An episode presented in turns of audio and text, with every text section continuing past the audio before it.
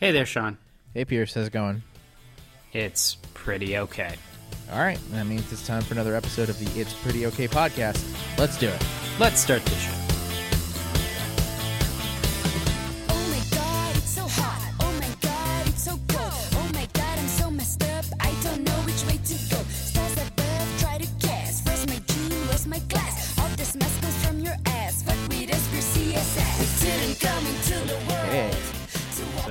Recording this on Indigenous Peoples Day.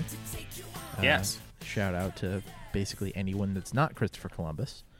Mm-hmm. Uh, and I'm going to be honest, I'm I'm pretty tired uh, because I made the ludicrous decision uh, that I do, a, you know, roughly a dozen times every October, which is to get sucked into a playoff baseball game and wind up staying up until what feels like six o'clock in the morning. Yeah.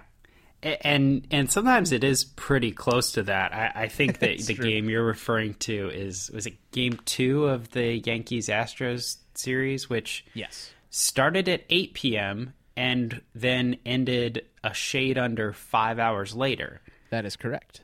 They must have played like sixteen innings, right? Nope. A tight eleven. Ah, that's, yeah. I mean... I mean, baseball is kind of our, our entree into this this today, but but uh, you know, for me, it's bigger than that because there was there was quite, I guess, an exciting game last week, wasn't there? Uh, what? Or I mean, I I guess you're referring to the Nats in some way or another. Yeah, yeah. I mean, exciting in that Clayton Kershaw played himself in a in a uh, in in in his reappearing cameo role. Well, okay, but there was also an actually exciting game uh, last week, which was the Mystics winning the W N B A championship, oh, which was really yeah. cool. Um, yeah, but, and uh, frankly, I'm I'm surprised. I'm a little surprised that you are not uh, injecting all of this nighttime sports into your veins to fill the gaping void that's been left in your life by uh, the the good old private equity wangs at Great Hill or whoever it is that owns oh yeah the the Gizmodo properties shutting down Splinter.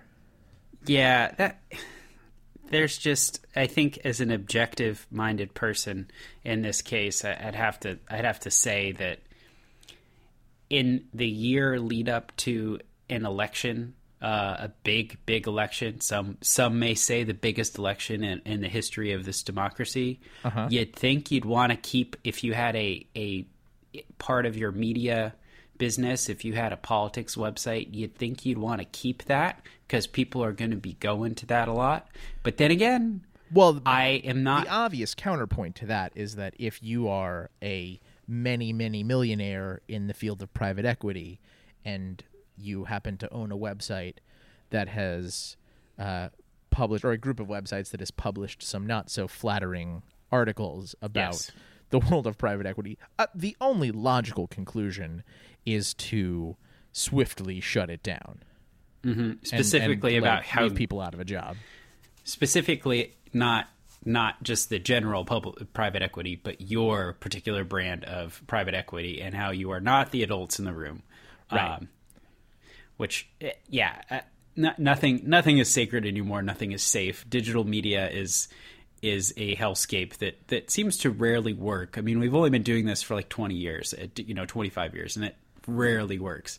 I mean, Sports Illustrated also kind of folded last week, and I think there's another uh, entity. I mean, The Atlantic now, you only get five articles a month before it's not free. Not to say The Atlantic is owned by private equity. Well, but that one I don't have a, that one I'm not sure I have a problem with because, frankly, people need to be okay with the idea that the internet, or the internet may be free, but information isn't necessarily free, and especially information that takes a lot of resources to provide. Like, The Atlantic is doing really good reporting, and that requires lots of people. That requires reporters to spend a lot of time and, frankly, sometimes money on, you know, reporting out stories. It requires yeah. editors to help shape that whole process. It requires money f- to build websites and all of that stuff. So, like, I, you know, I, I'm biased as someone who is currently jumping off the rescue boat onto the Titanic uh, uh-huh. in, in hopes of finding career fulfillment and happiness. Um, yeah. But, like, it, it's, I, I think it's pretty, it, there's a lot of stuff out there that you haven't been paying for for a long time that is worth money, and the people that are giving you that thing need the money to be able to keep giving you the thing. So, like, yeah, if you can, if you can swing it, it's not a not a bad deal. Like, it, it's it's worth it to to be informed. Like, I don't know, I pay for the New York Times. The New York Times used to be sort of functionally free on the internet, but if you want what they provide, like, it's kind of a huge operation. You might have to help support it a bit. Yeah. Which, you know, all of that is to say, come come hither and listen to us tell you how to run run your business, which is which is kind of which is pretty appropriate. And I think Splinter is a good example too of of this particular pain that I, I am currently experiencing as as the Nationals, um, you know, progress in the in the playoffs and and and almost for in some ways almost in a moment there. Uh, U V A was maybe doing too well at the footballing, but um, it's this. Uh, so, so I should give some background.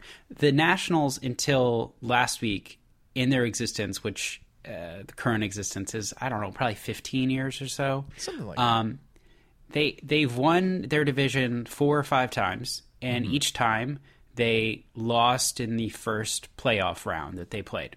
Yes. Um, and so. I'm used to that, and it's not it's not so different than, you know, for a long time what the Caps did every year, which is losing when they're supposed losing before they're supposed to, and what the Wizards do a lot of years, which is uh, losing maybe when they're supposed to, but just overachieving enough to be like, wow, you know, you could do better, but but you just kind of flop.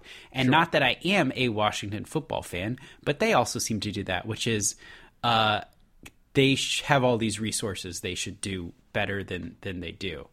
Um, and so the Nationals kind of, in a lot of ways, to my chagrin, uh, won a playoff series last week.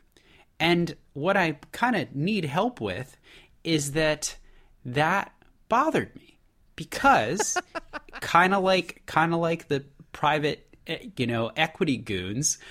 I feel like they are an organization that is not run properly and could be run a lot better. And so this kind of, uh, you know, affirmation in terms of winning, I think is wrong because I don't want them to, quote unquote, win that way. And it's it's it's I don't know if it's particular to Washington because we have so much just dysfunction. And I'm talking about the sports, but you can apply it to the whole city. This is the only city I've known. Uh, but it's it's really hard because I feel like I know better than than Rizzo or or until recently Grunfeld over at the Wizards, and I won't accept winning the way that they win. So we should stipulate.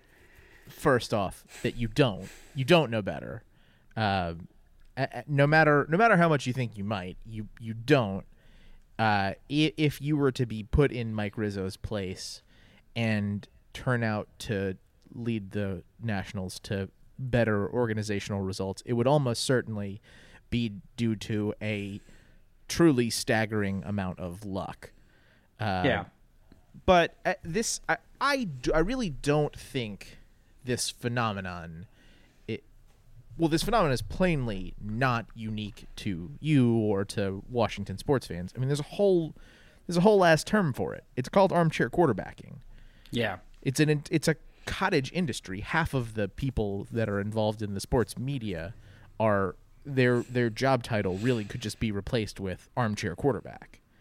Well, I mean, it was, but then E S P N and Sports Illustrated fired all those because they wanted former players who are talking heads. But I, I those I people are exactly armchair quarterbacks. I'm. I, I oh, I I, th- I think of more like the the type that, you know, writes everything down and is more analytical, because I, I like to think of, and this is the term that I kind of used, uh, I forget what the term I used before we, we got on, which was, you know, an enlightened an enlightened fan. You know, I'm not just I I am not just saying, oh, I, you know, I used to play football, so this is the way you do it. Or I used to play baseball, this is the way you do it. I'm saying, you know, this is how other organizations are run, and you're not looking at this, and you're not thinking about the market. I, yes. I, I really, you, yeah. you have spent, you've spent years, you've put in the time really digging deep and, and analyzing the managerial approaches of all of these sports franchises to enlighten yourself. Uh, yeah. You haven't done that at all. Uh, but no. it, it's, it is the same. I mean, this phenomenon isn't even unique to sports. I mean, it's, it's backseat driving. The, yeah. Everyone likes to think that they they know better. It, it's it's sort of the old. Uh, it, it's it's almost a corollary of the old uh, success no many knows many fathers, failure is an orphan maxim, yeah. which is to say that when failure happens, there are a lot of people who want to step in and say, "I could do better." Uh, yeah, and I, I think that to a certain extent, it's kind of natural. Uh, we we love to overinflate our own abilities. Um, I'm I, I'm curious. Is this something that you've uh, always felt? Um, I think that I, I uh, so I think with the Wizards, yeah, I felt I felt it. You know, pretty much. The since Gilbert Arenas was was signed to his his his deal, his basically the big deal. Uh-huh. Um, and and keep in mind that the general manager who did that continued to be the general manager for I think at least ten years afterwards. Um, and you mentioned the the success as many fathers, failure as an orphan. Well, I think that's the weird thing for me is I don't want to to be the sire of this success. I, I, I kind of, and that's where the weirdness comes in is you think, okay, maybe you, you poke holes here and there, but to say, no, I don't want this success from this this source. I don't think it's okay. But I, yeah, I think I felt that way for a long time. And before, when I was younger, I was a really big Caps fan, and same same owner as the Wizards, or franchisee as the Wizards, um, Ted Leonsis. He kept his G M around for forever. And I remember being pretty young, and they traded away a player that was Peter Bondra that was beloved. And I was actually doing this, we were doing this thing there the day, and we were supposed to, it was pre-planned, and the, the general manager was supposed to be there, and he didn't show up that day, and said sent the assistant, in part because he had done this trade and knew the P R backlash. Now, at that time, it's hard to go back and look, you know, it's hard to go back and look now um, and say like, oh, you know, that was actually a, probably a good trade on the value, because it was a hockey trade in probably the early two thousands. I, I wasn't paying that close attention, but that that kind of undercurrent has always kind of been there for me, which is as these Washington teams that I'm a fan of succeed, you know, am I am I okay with the way they're doing it? I, I mean, there were plenty of games that, that U V A won. Okay, maybe that was just one season, but you know, Mike London and his clock mismanagement and almost wasting away a game. I mean, U V A did it earlier this year when uh, with Florida State, when we just vomited all over ourselves with, you know, personal personal foul penalties in the last play of the game. We should have won going away. Uh-huh. It's this, I see what's going on, and even if we win, I don't want to win that way, which sounds very cardin- cardinalian. Uh, it, it does, uh, but more importantly, uh, you, you called that enlightened fandom, and I, yeah. I would argue that doesn't sound like fandom at all. That sounds like uh, being, A, an observer, not so much a fan. Yes. Uh, B, a snob, and mm-hmm. C, uh, ridiculous. Uh, yeah. So it, there's a lot. And that's of, that, it goes to. I, I think part of this is that as you start to lay claim to somehow being enlightened uh, in in how you observe and take in sports, there there's a, kind of a necessary condition there, which is that you are enlightened and other people are not. And so that's how you start getting into galaxy brain shit like the hinky process. Yeah.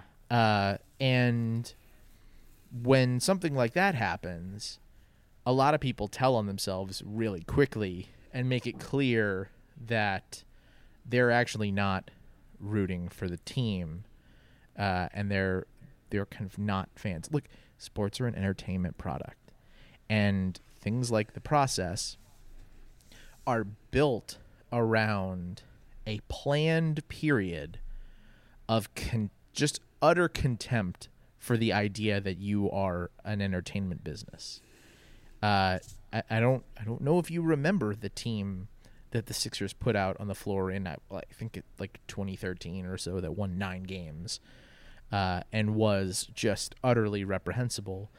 They did what the Dolphins did before the start of this season, where they started trading away anyone that wasn't nailed down, just like anything of value. We're going to light it on fire. Uh, and when you start rooting for that, uh, I, I think you expose yourself as someone who is uh, being pro-management at the expense of players. I mean, fandom is fanaticism. You should mm-hmm. want the team... To, fanaticism is not concerned with process. Fanaticism is concerned with results, with outcome. Win is a win. Just win, baby. Yeah, and... I feel like in in the U K and other places where they, they have soccer teams, you're you're more of a supporter. And I think in some ways that's the question that I'm asking is, am I really a fan if I'm doing this? And maybe by extension is the way I'm treating it, because I've certainly thought about it before, is, is almost patriarchal or patriarchal in that I am treating the team like a child, which is, you know, I want you to grow up big and strong, but I want you to learn first that this is not the way you do it. Learning by failure, even if there's success in that failure. Sort of. And, and it's also that you're you're willing to you're willing to punish the players because of disagreements with the management. That's a pro- I think that's a pretty significant problem. Mm-hmm. I, look, those those supporters are fanatics, no doubt about it. There is yeah, no question. Those people are fucking lunatics in a wonderful way a lot of the time. Uh, but there, I don't think there are that many people who are, say, Chelsea fans who are, are out there saying, you know, I, I really, I'd prefer that, that Chelsea lose because I just, I don't, I don't want Roman Abramovich to have the satisfaction. Like, that's, That's a crazy town, to me at least. That's yeah. a crazy town way to think about sports. Well, then, especially a team that you nominally love.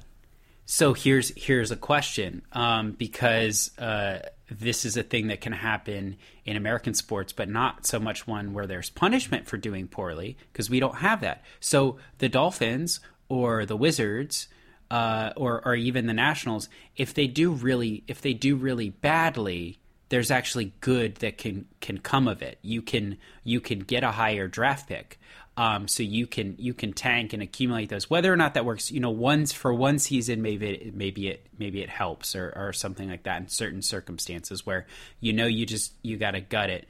But but there in in that type of where there's actual punishment for being bad, which. You know, in every other instance with, with justice and everything, you do bad, there is some kind of punishment uh, in jobs, whatever the case may be. But there, if you want your team to do worse and be run properly, well, there's an incentive for them to be run properly anyways, because otherwise they're going to get, you know, kicked to a lower division. Well, as Whereas, yes. yeah. As we know, European sports are ruthlessly capitalist, while American sports are borderline communist. Uh, oh. We've discussed this before. We talked about it. Yes. The, the communist is, is pushing it, but they are they're clearly there are, are socialist elements of controlling the marketplace and and and redistribution of wealth, so to speak.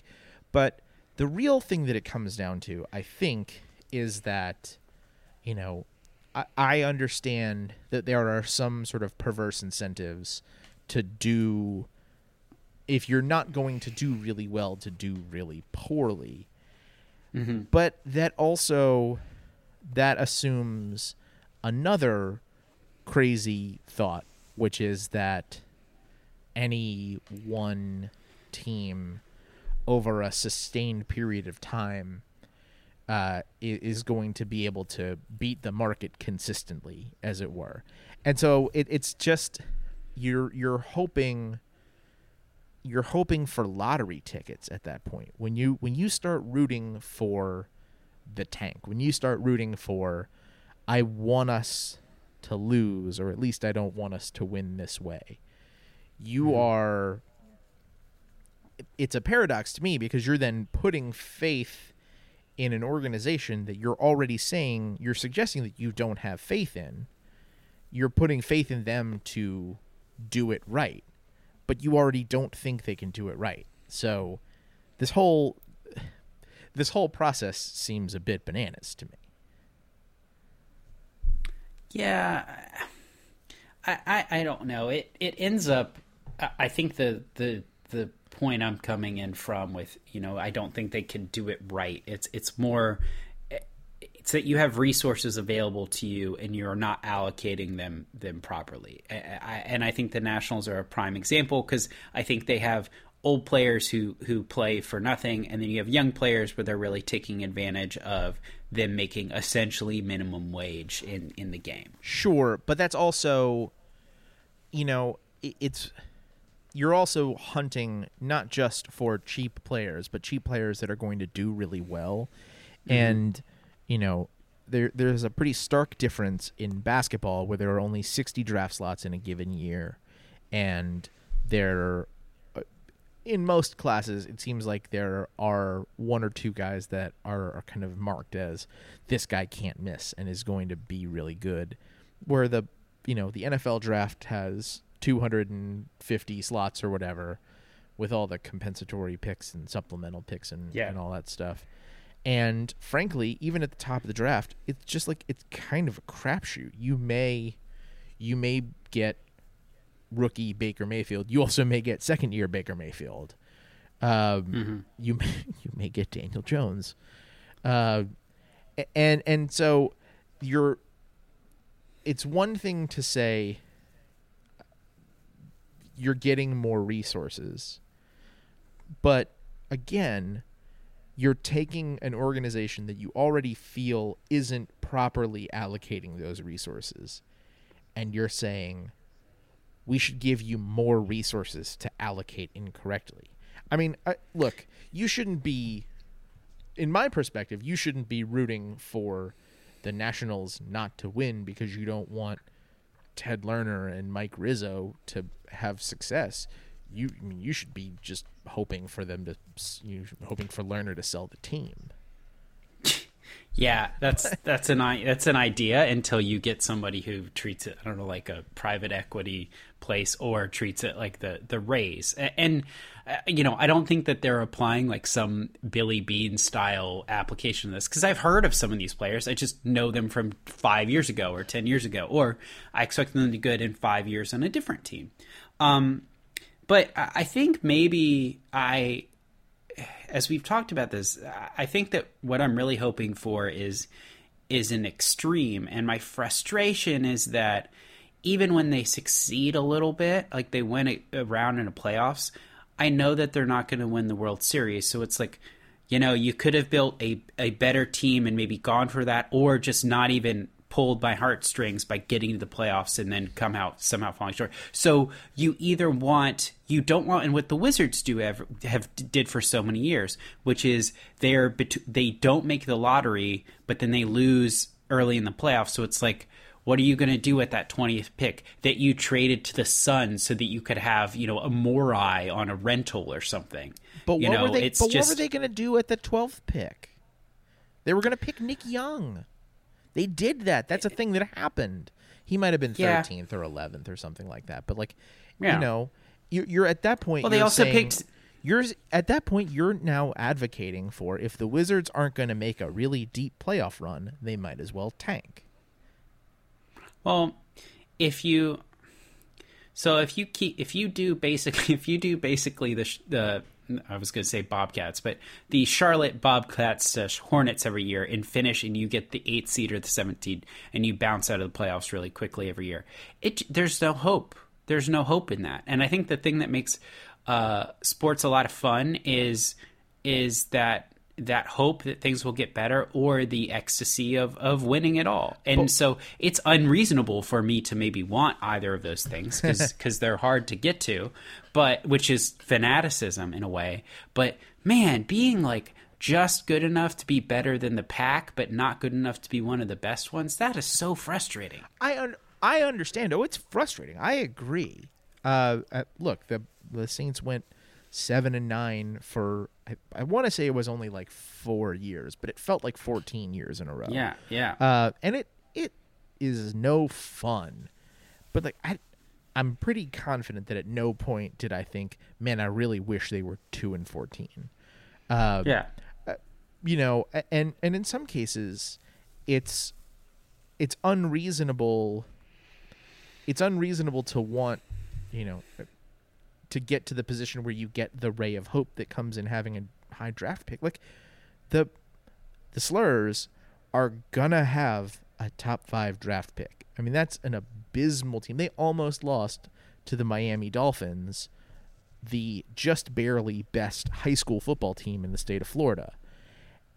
Like, they're gonna pick high, but why on earth would anyone actually have any hope that that is going to lead to improvement? The team is yeah. still run by Dan Snyder and Bruce Allen. Like, that hope is unreasonable. So yeah. if you're going to have unreasonable hope for something, I just, I think you might as well have unreasonable hope for wins. Yeah. And it also comes to this, and this is something that we haven't said yet, but what I'm really kind of hoping for is, because it's mostly general managers, is someone to lose their job because I think they should be fired. And I know that's a thing that people do on sports radio all the time.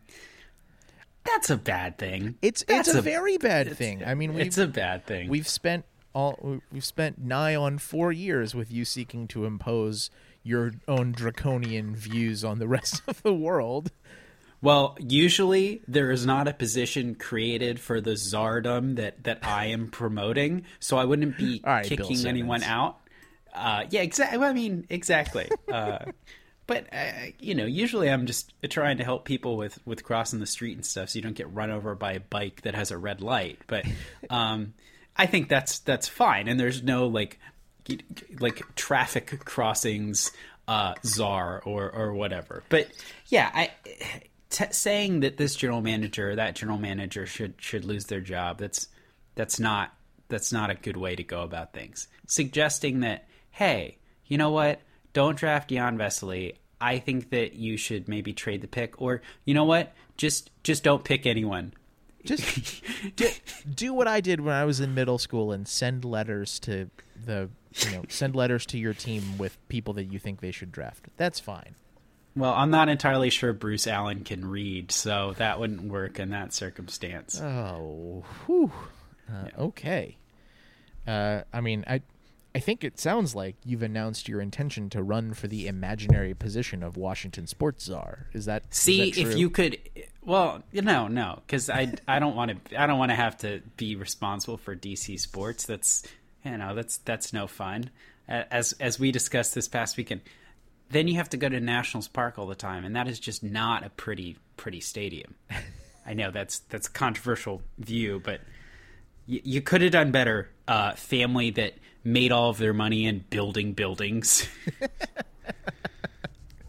Fair enough. That's probably a good place to wrap on this topic. So uh, if you, you have thoughts, come find us on Facebook or Twitter at Pretty Okay Pod and let us know what you think. Uh, we will move on now, as we do, to Pierce's Sorry. What are you apologizing for today? Um, so I, we may have delved into this before uh, on on a pod, an apology before, but uh, I so I got my flu shot, which uh, people should do. Yes, um, those are good. They they work. Um, Mom, I promise I'm going to get mine soon. I promise. Yep, you get them early or they run out. And um, it's it's one of the more altruistic things that we can do, because yes. it, it does help you, but it's for other people and people that are at risk and, and might not, in my case, have the time or have the funds to get a flu shot. Yes. So what I'm apologizing for is is is really to to everyone in our in our you know in America trying to get healthcare, because I called my um my health insurer because I got my bill for going to the doctor for about five minutes, eh, maybe ten minutes, um, seeing a doctor for ten minutes, and then getting a flu shot administered. And uh, I looked at the bill and had to call and got very upset because they were really unable to explain to me how they only covered fifty dollars of the ninety dollars flu shot with administration. And they ended up explaining to me that that, well, we take it down so that the rate for the flu shot is actually fifty dollars. So that eighty dollars you see on there is not actually, or ninety dollars is not actually how much it cost. And I pointed to previous bills I got and how that doesn't really make sense because of the, the cover rate for the exact same thing in the exact same year. And they couldn't really answer me on why it was the way it was. And so I just... And like I, I could afford it, which I'm really fortunate in that, but it shouldn't be that hard to go to the doctor and get a flu shot. You shouldn't be confused about the services you're getting or why your bill is the way you are. And you know, it's really unfortunate that people are taking advantage. I mean, I had I also had the opportunity to call and I could get clarification. A lot of people, they would just have to accept that because they don't have time to make that call and be on hold and wait for someone to tell you why the bill is the way it is for a thing that's preventative care.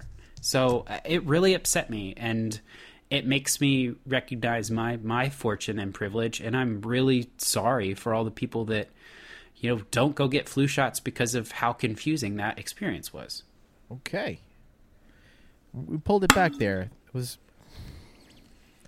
pulled it back there. There was there was definitely he- heading towards a direction of there not really being an apology for anything, but but yes, I, I think I think we ended it in a nice place. This counts. It counts. uh, so we'll close the show with a big idea from pop culture, and uh, Shea Serrano's back. He's got another yeah. book out. It's called Movies and Other Things. Uh, and I'm currently, at, I'm looking over at it on my coffee table. I haven't had a chance to start reading it yet, but maybe I'll do it tonight. Uh, I just, it, it's, I, I'm, I'm a grad student now. I'm not working the same job I was before that, while I felt underpaid, certainly paid me significantly more than I make now. Uh, but I, I really, I wanted to get this book anyway, because I think it's important to support people who you think do really good work. And frankly, uh, he, he spends so much time paying it forward to other people. It just, it's, it's hard not to support the guy. He's, he's the best. He's so funny. He's incredibly thoughtful. He gave away free books. He gave away just gobs and gobs of money in the weeks leading up to the release. Uh, it just, he's one of those people that you want to see win. And so I'm, uh, I'm glad I did what little part in that I could. Uh, and hopefully you do too. Uh, if you haven't read his other books, The Rap Year Book or Basketball and Other Things, they're both excellent. You should read them, and you should read Movies and Other Things too. All right. That is the end of the show. You can find us on Facebook or Twitter at Pretty Okay Pod, or at our home on the web, w w w dot pretty okay pod dot com. You can subscribe to the feed on your device and app of choice. Uh, if you do that, please do us a favor. Leave a rating, review, comment, that sort of thing. Hopefully a good one. Uh, or just tell a friend about the show. We'd love to share what we're doing with them as well. We'll be back again next week, as always, to talk about something else. Until then, I'm Sean. I'm Pierce. Thanks for listening. About to come down, you don't miss my holiday, don't you don't miss my holiday, don't you don't miss my holiday, don't you don't miss my holiday, don't you don't miss my holiday, don't you don't miss my holiday, don't you don't miss my holiday, don't you don't miss my holiday.